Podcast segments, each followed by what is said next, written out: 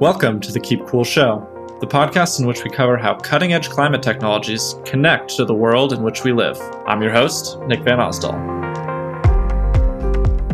Yeah, and more often than not, these satellites are pointed at the Earth now instead of at outer space, which is also very cool. And, you know, like a lot of discoveries have come out of that. And, you know, we had the James Webb Telescope, which is one of the greatest kind of like, I would say it's, it ranks as high as going to the moon the first time around.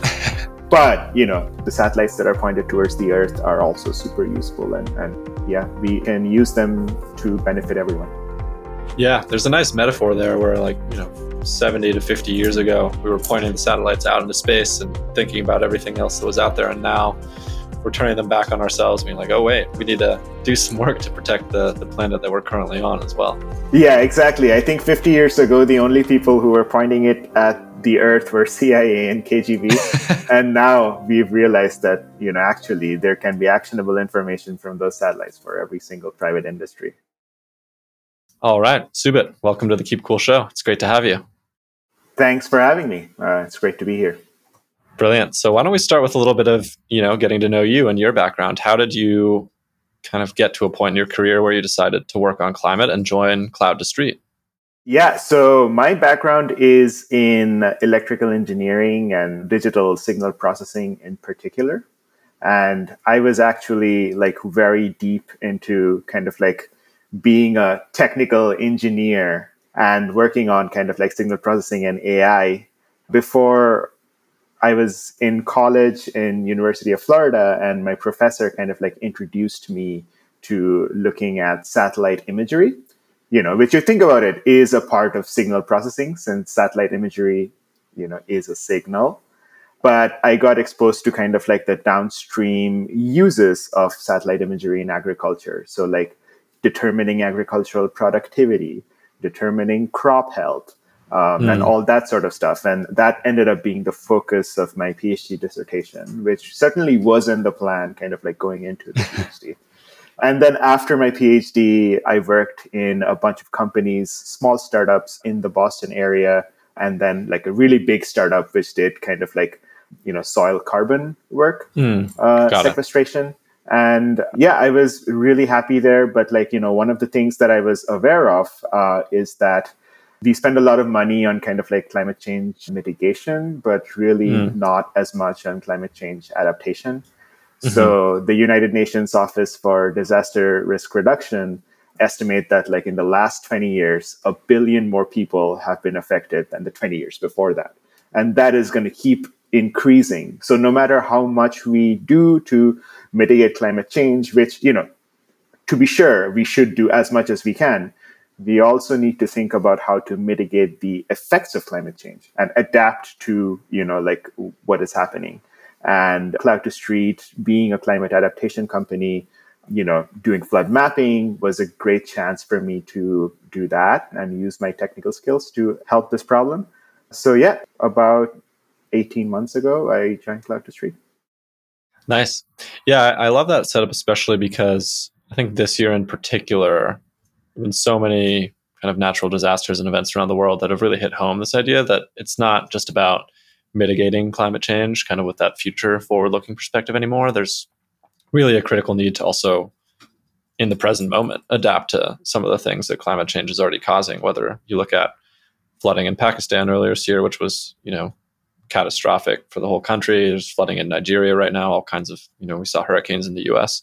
I think that it's going to be a massive kind of area of focus or needs to be a massive area of focus for operators, folks building new solutions, and investors really to fund it. And there's also a big opportunity to make a difference. So, yeah, appreciate you setting up the conversation in that way. I think that's a great theme to keep riffing on.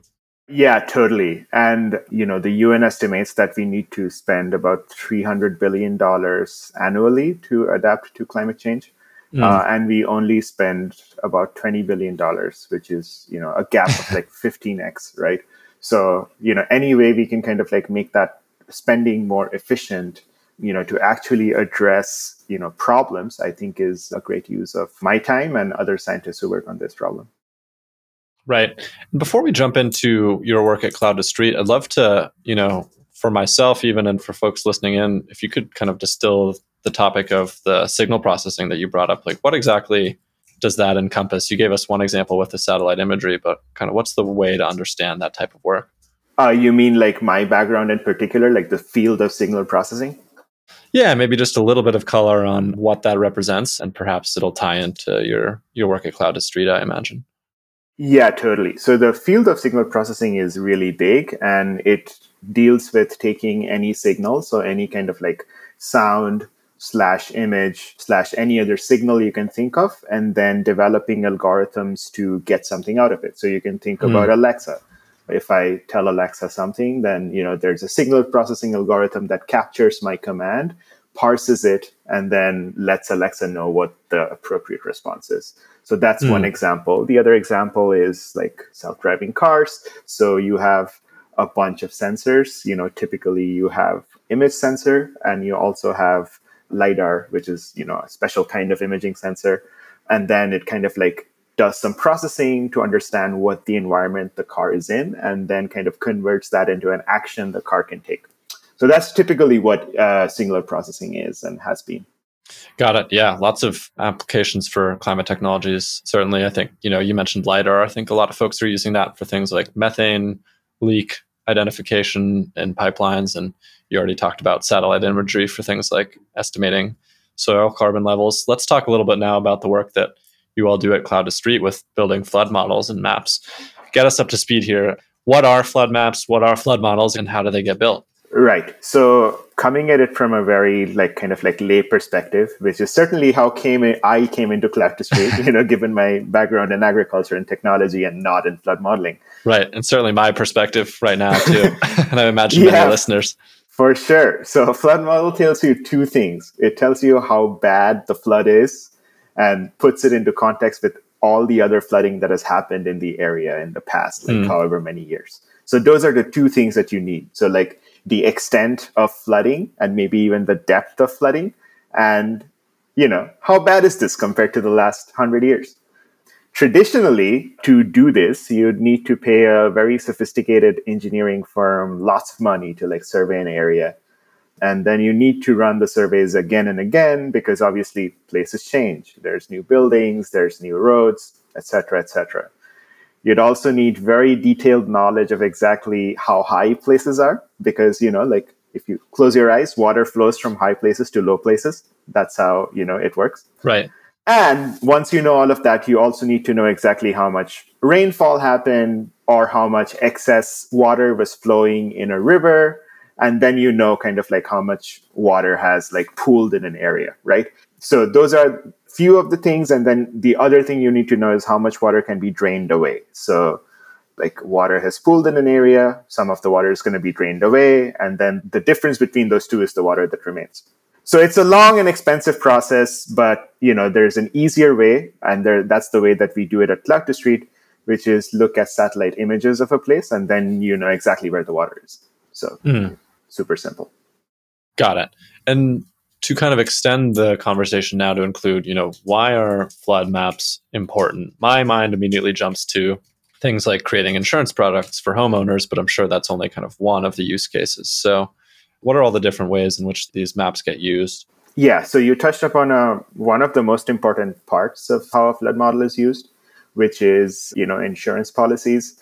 And you know that is very important because that's the major way that we kind of like respond to disasters is using the financial instrument of insurance. But actually like these maps are used in all parts of the disaster life cycle. So the four parts are essentially prepare alert mm-hmm. respond and recover right?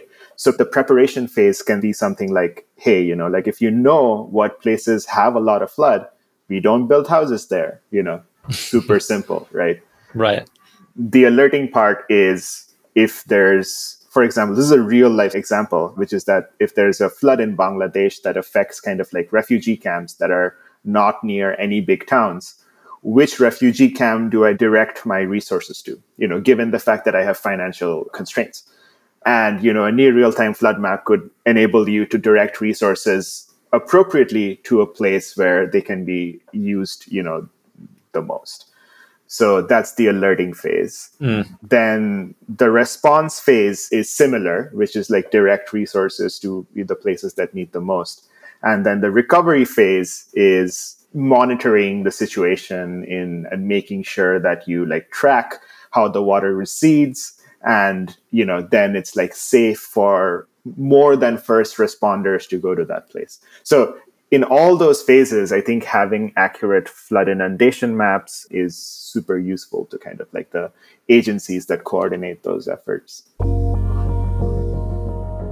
Yeah absolutely. And that's a good tie-in to the a place we started the conversation, which is grounding a lot of this in kind of the adaptation theme and thinking about, you know, as the world's climate changes and things like floods become more frequent and potentially also more intense, with each step that you walk through, how do we prepare and respond to those events and ideally get out in front of them too? You already kind of kind of started speaking to this, but I'd love to dig in a little bit deeper on how the maps actually get built once you kind of have that starting point of satellite imagery like what other processes are needed to build a really accurate flood model or flood map? So the satellite part is a super recent development. We've had satellites for a long time, since the Cold War, you know, to be very particular. But right now we have a really large amount of satellite imagery. Like, uh, mm-hmm. you know, only a single constellation, which is the Landsat constellation that the USGS operates, has more than one petabyte of data uh, in terms of images, right? Like if you were to watch a 4K show on Netflix and consume one petabyte of data, it would take you four years, right? that is a lot of data. Right. So you need to have the appropriate sophistication in algorithms to be able to parse that data and you know create actionable maps out of data. So I would say that the artificial intelligence machine learning side of that question, which allows you to kind of like intelligently parse that data, is the other kind of like key thing. And the other thing that we need is better kind of like weather and climatological and hydrological maps. Mm. Uh, so maps of where permanent water are, you know, maps of kind of like rainfall and all those things. And that is kind of like a huge it takes a village to make those things and you know they're also very important can that second set of information kind of like better information on topography water can that also be sourced from satellite imagery or does that also depend on folks kind of being on the ground in places taking surveys like who do you rely on for that type of information we rely on like public and private agencies we that's where we source the data from and they make it in a lot of different ways there's definitely some surveying going on but a lot of it at this point is from like maybe not just satellite imagery, but aerial imagery in general. So from airplanes or balloons, drones, for example, drones. Yeah. Yeah. Got it. And I like the point you made earlier. It's it's kind of important to remember that you know satellite imagery too, in the same way that there have been these really impressive advances in things like the efficiency of photovoltaic cells, the availability and reduced cost of it has been a big trend in the last 10 years and something that a lot of companies are still focusing on. So it's cool to tie that into unlocking something like the work that you're doing to build better models and maps based on innovations in other technology. There's a lot of different kinds of advances that are being made in imaging science in general which you know is very well complemented by the advances in signal processing and the utilization of imagery, mm-hmm. whether it be through kind of like sophisticated signal processing algorithms or machine learning or AI or you know all these other advances. And I think they're happening together at the right time to enable kind of like these earth science applications. Mm-hmm. And so, what you know, paint a picture for us of how much better the maps and models that you're now able to make with this kind of more sophisticated input data and also more sophisticated ways of kind of processing the data. Like how much better are these maps and models than they were say 20 years ago? And what does that unlock for some of your customers? Yeah so i would say 20 years ago the way to make flood models is what i laid out you know at the beginning which is mm. you need a lot of surveying. You need a lot of kind of like modeling of like water flow to have a pretty inaccurate picture of where the water is satellite imagery has been there for a while, but recently we had the way to utilize that imagery and made the kind of like development on the algorithmic side that lets us provide, you know, like flood mapping that can be actionable. So, you know, we at this point can provide flood maps that are like two to five times more accurate than like traditional uh, flood models. Mm-hmm. And who are some of the the folks that you're already working with that are using those models to, whether it's if for use in insurance products or other things they may be working on? Who are some of those types of customers that you're already working with? Yeah, totally. So we work a lot with kind of like traditional insurance and reinsurance companies to design policies that pay out when there is flooding. And we also work with a lot of kind of like national disaster management agencies. So, for example, in 2020, there was like a major dam overflow in Ghana. Mm. And we gave the flood maps to the National Disaster Management Organization in Ghana with kind of like monthly reports of like assessments of flood extent. And as a result, like they were able to give uh, 780 cash vouchers and about 2,000 sanitation kits and prioritize infrastructure damage repairs in places that were, you know, most affected. So that's like mm. an example of kind of like, you know, us helping in the respond and recover parts of the disaster life cycle. It's just, you know, a counterpoint to the kind of like things that you can think of like insurance that are, you know, pretty simple. Mm-hmm. It kind of raises a couple questions for me. I'd be interested to hear a little bit more about, you know, this year in particular. I think we've seen, unfortunately, a lot of catastrophic flooding all over the mm-hmm. world. Mm-hmm. What are some ways in which kind of your because you're so close to a lot of this data and building these maps and models how much more prevalent is you know this type of catastrophic flooding becoming and what are some of the downstream impacts that you might be talking to customers about I can't think of any concrete numbers off the top of my head, but flooding has definitely become more and more common. Flooding in general, but like, you know, extreme climate events in like wildfires or droughts, all of them have become more common and their kind of like magnitudes are increased by climate change. Mm. So, you know, like from a very kind of basic perspective, you know, if you have like systematic warming of the atmosphere that results in higher amounts of water vapor, that results in higher amounts of rainfall, that results in bigger floods. Like that's a very easy causal life cycle to understand. Obviously, there's like many more complicated pathways that modulate the effect of uh, climate change that also result in kind of like bigger and worse disasters. I mean, it's easy to kind of like think about this year, but if you think about just like the last five years, they have been mm-hmm. the five worst years in terms of climate related disasters in the last century. You know, Harvey produced uh, Harvey, which was in 2017, is the biggest kind of like flood event after Katrina in the history of you know right. southern United States. It claimed more than 60 lives and cost 125 billion dollars in economic damage. But in the same year, flooding in Africa actually caused 25 times more damage. Wow. Like in terms of lives. And you don't really hear that. I think like you hear that more now because flooding is part of the public zeitgeist in a way. But it's always, you know, it's in the recent past, it's been a huge problem across the world. And last year, if you remember the German floods, they also caused, you know, a lot of damage. Mm-hmm. Where I'm from, so I'm from Eastern India, from Calcutta, like, you know, I have seen floods almost every other year at this point when I was growing up as well as now. So yeah, there's a lot of kind of like these events. And the other thing to remember is that as we kind of urbanize more, the damage that these floods cause is just increased. And this was the a topic that we covered in Cloud to Streets Nature paper that was published last year. And there's like a good paper that came out today actually by a flood modeling company that kind of like says the same thing which is that the increase of kind of these like impervious surfaces in cities results in kind of like more catastrophic runoff based flooding. Right. Because if you think about it, if you have a natural landscape, it acts as kind of a buffer against floods, right? Like if there's a lot of rainfall, part of it can be just absorbed by the soil.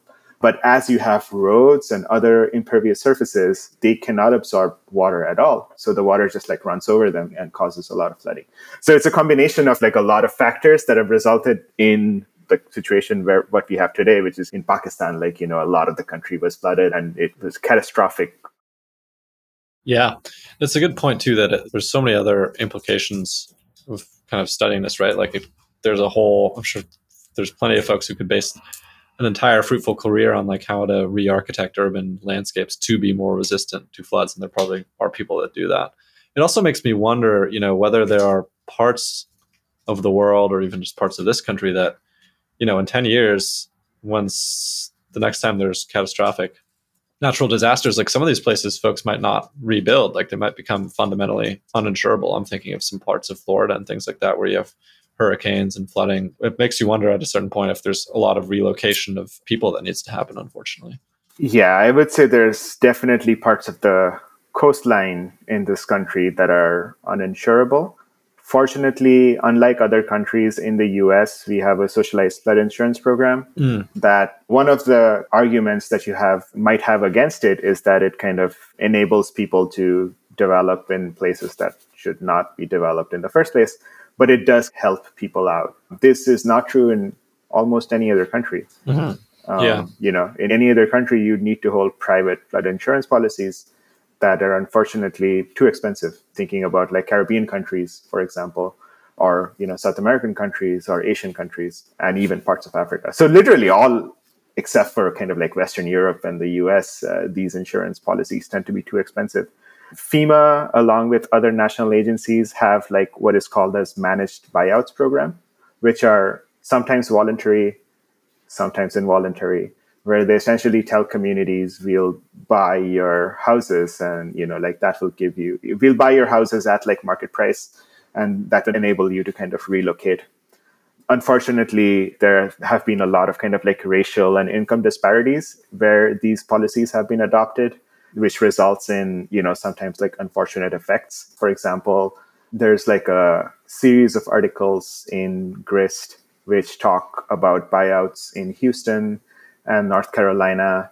And, you know, it's usually kind of like racial minorities or like people with not enough economic means mm. who are forced to accept these buyouts and you know they take decades and in the meantime you have to kind of live in a house with where the sanitary system doesn't work and you know where there's no trash collection and it's not just in florida it's parts of staten island that this like happens yeah so it sounds like again tying things back to adaptation like there are financial mechanisms in place to perform some of the kind of like relocation needs to happen but it certainly sounds like they uh, could benefit from some significant improvement. And you know, the point that you've been reinforcing, which I think is important, most of that doesn't exist outside of the U.S. in many of the places that are most affected by flooding, unfortunately. So. Yeah, I mean, we at least have the mechanisms to do that in the US. Other countries like don't even have any of that if you speak broadly. And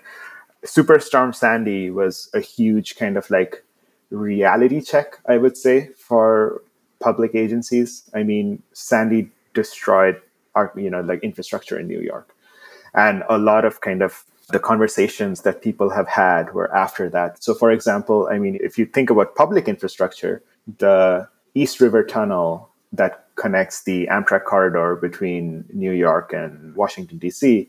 is like in a very bad state, and mm. those need to be repaired and stuff, which is also you know some of the kind of like infrastructure improvements we have to make if there was another sandy like i don't know if that tunnel would exist got it yeah far-reaching implications and consequences i think folks don't always think about flood maps and flood models right away when thinking about all these issues but it's definitely at the center of it tying it back to cloud to street a little bit how has the business grown? I, I, imagine y'all are getting a lot more interest and kind of have a decent amount of momentum because folks are starting to think about this a lot more. But tell me a little bit about what the last year or so has been like since you, or the last 18 months since you joined.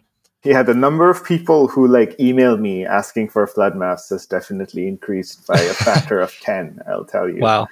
Yeah, we work with, again, like big insurance and reinsurance companies trying to kind of like create these insurance policies that people can use to mitigate the impact of floods. We also keep working with public organizations to aid in recovery.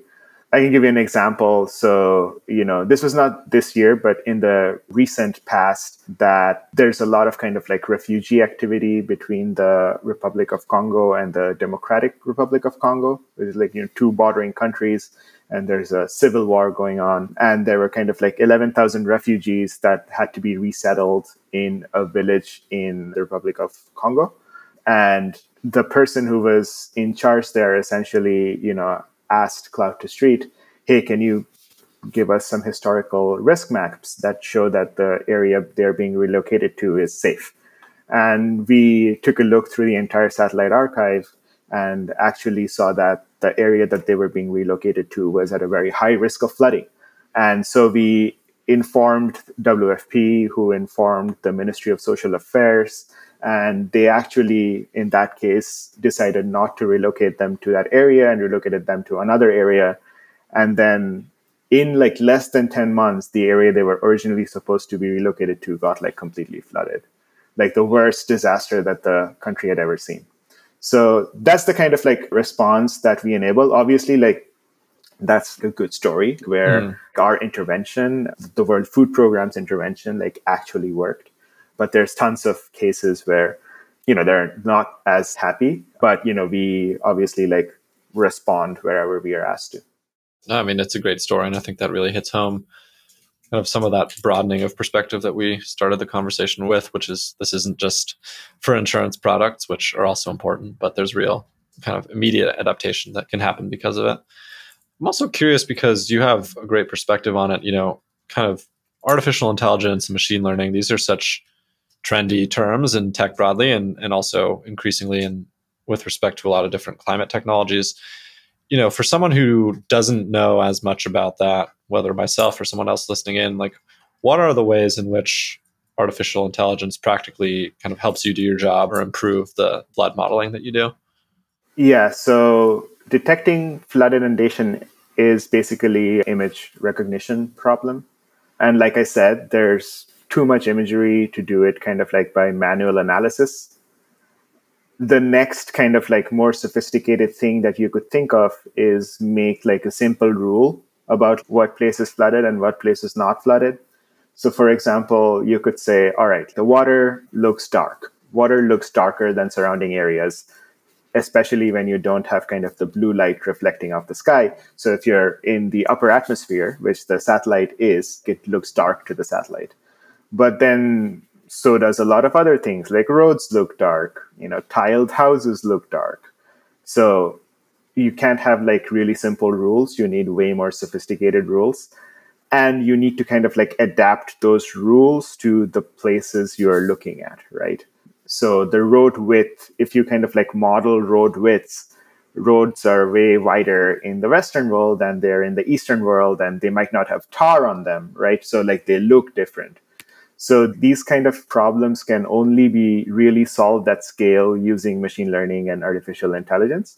Mm. And so that's, you know, essentially what we use. We use something called as convolutional neural networks that colloquially known as deep learning, which looks at a large amount of imagery and, you know, detects where there is water, which we have kind of like developed in-house. Got it. Brilliant. And do you all have have you kind of made flood maps for most of the world where people live at this point, or is it kind of on a case by case basis? You'll create maps when there's a need.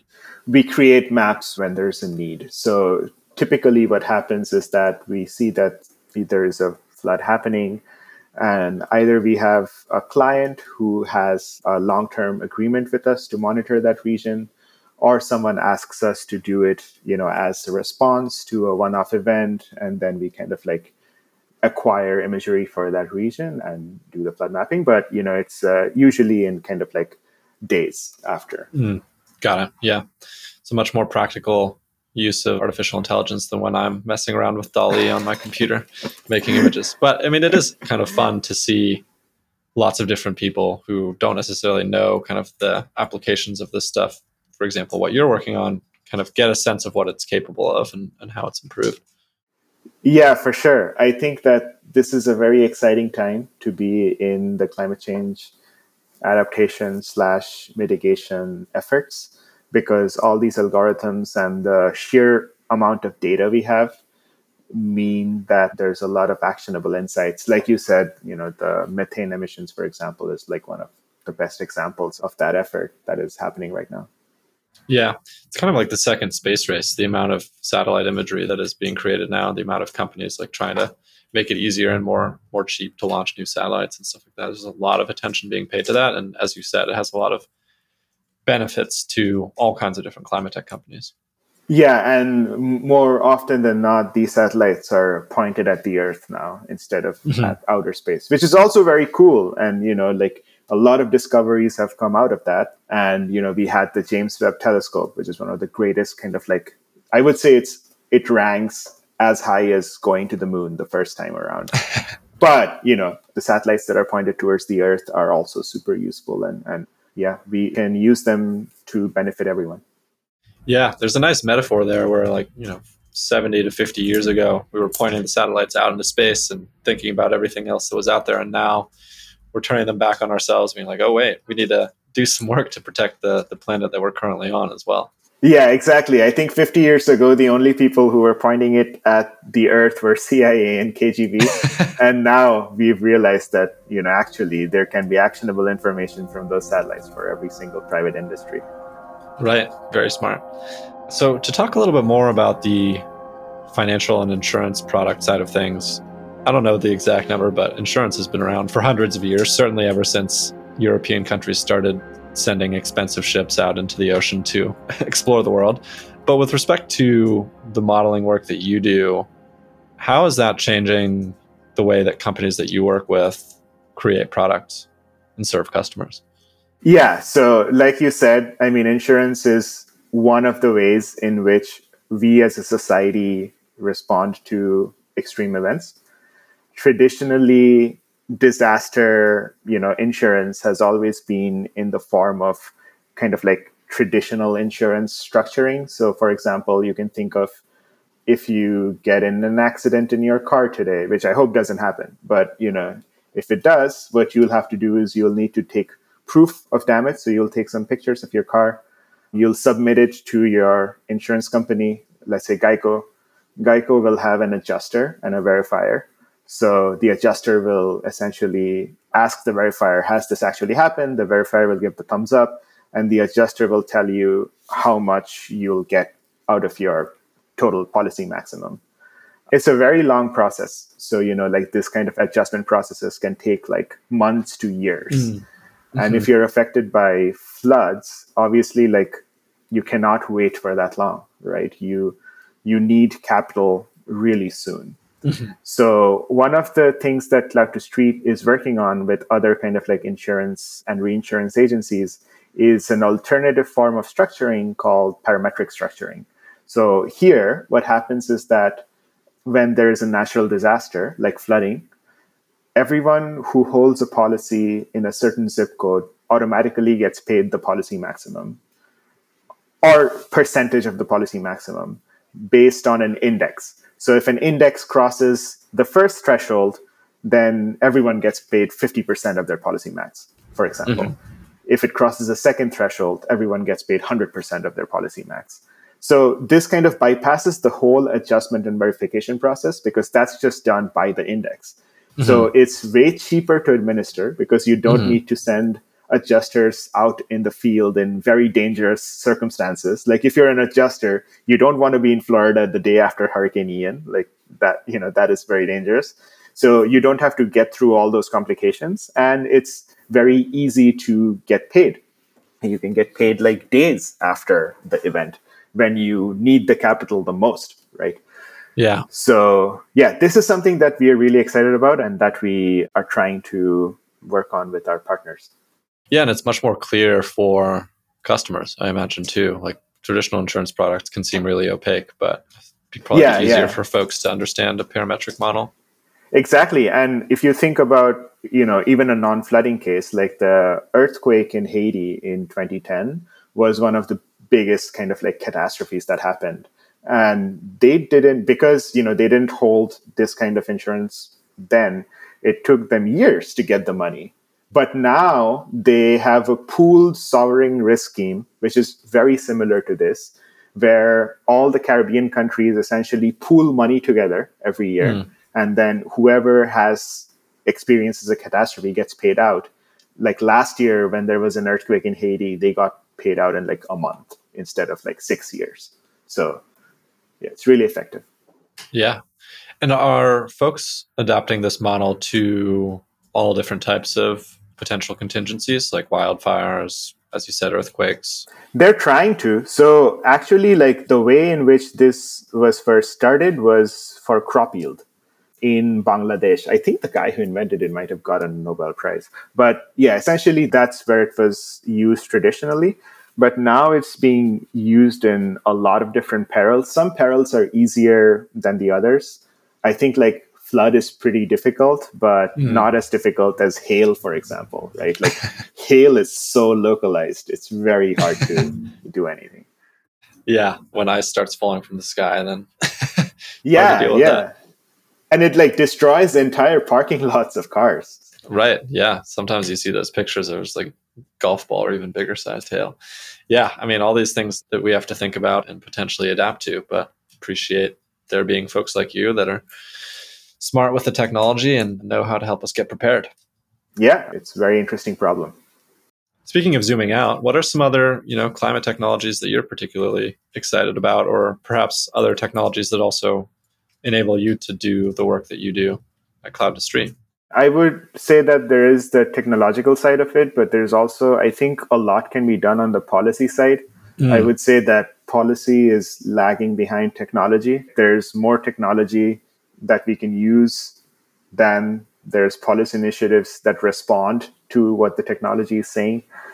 So for example climate adaptation has only received you know 7% of the funding that we need. So we are unprepared for what the technology is telling us. Mm. and i think like a greater investment in that kind of adaptation is definitely what i would put at the top of my like wish list having said that, I think some of the things that we have in the US but are not very common in other parts of the world, especially like really good weather forecasting methodologies, which, you know, in the US, we have a very dense network of infrastructure that lets us predict weather very well but it's definitely not true in like Central Africa and West Africa. Yeah. So just a kind of like broader utilization of the technology we already have and take for granted across the world, I think I'm really excited about because that will enable us to do a lot better at detecting flooding in those parts of the world. Mm-hmm.